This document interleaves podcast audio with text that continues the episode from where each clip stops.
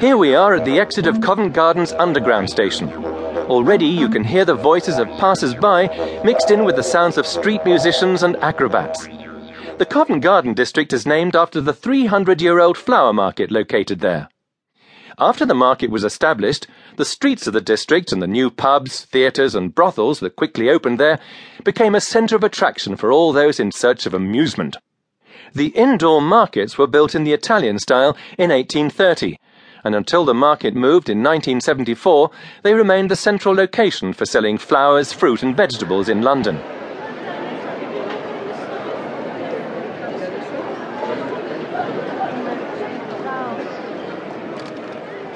Today, the former stores are exclusive shops, offering a wide range of antiques and arts and crafts. However, Covent Garden is best known for its fashion shops.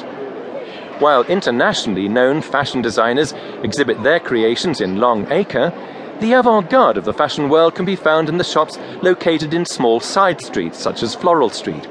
Outlandishly styled dresses and hats of silk, feathers, fur, or corduroy for every occasion and at every price are sold here.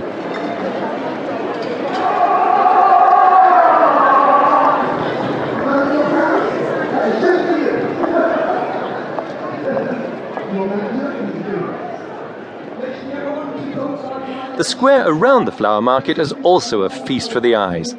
Vying for your attention is a myriad of colourful characters, acrobatic break dancers, wildly dressed individuals, and street advertisers announcing the next amazing attractions.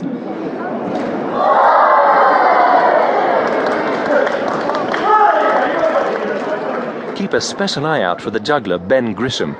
If you're lucky, you'll see him place a cube of sugar on the tip of his toe and a cup, saucer, and teaspoon on his head. And just when you think he'll topple over, with one brisk swing of his leg, he'll try to get the piece of sugar into the cup.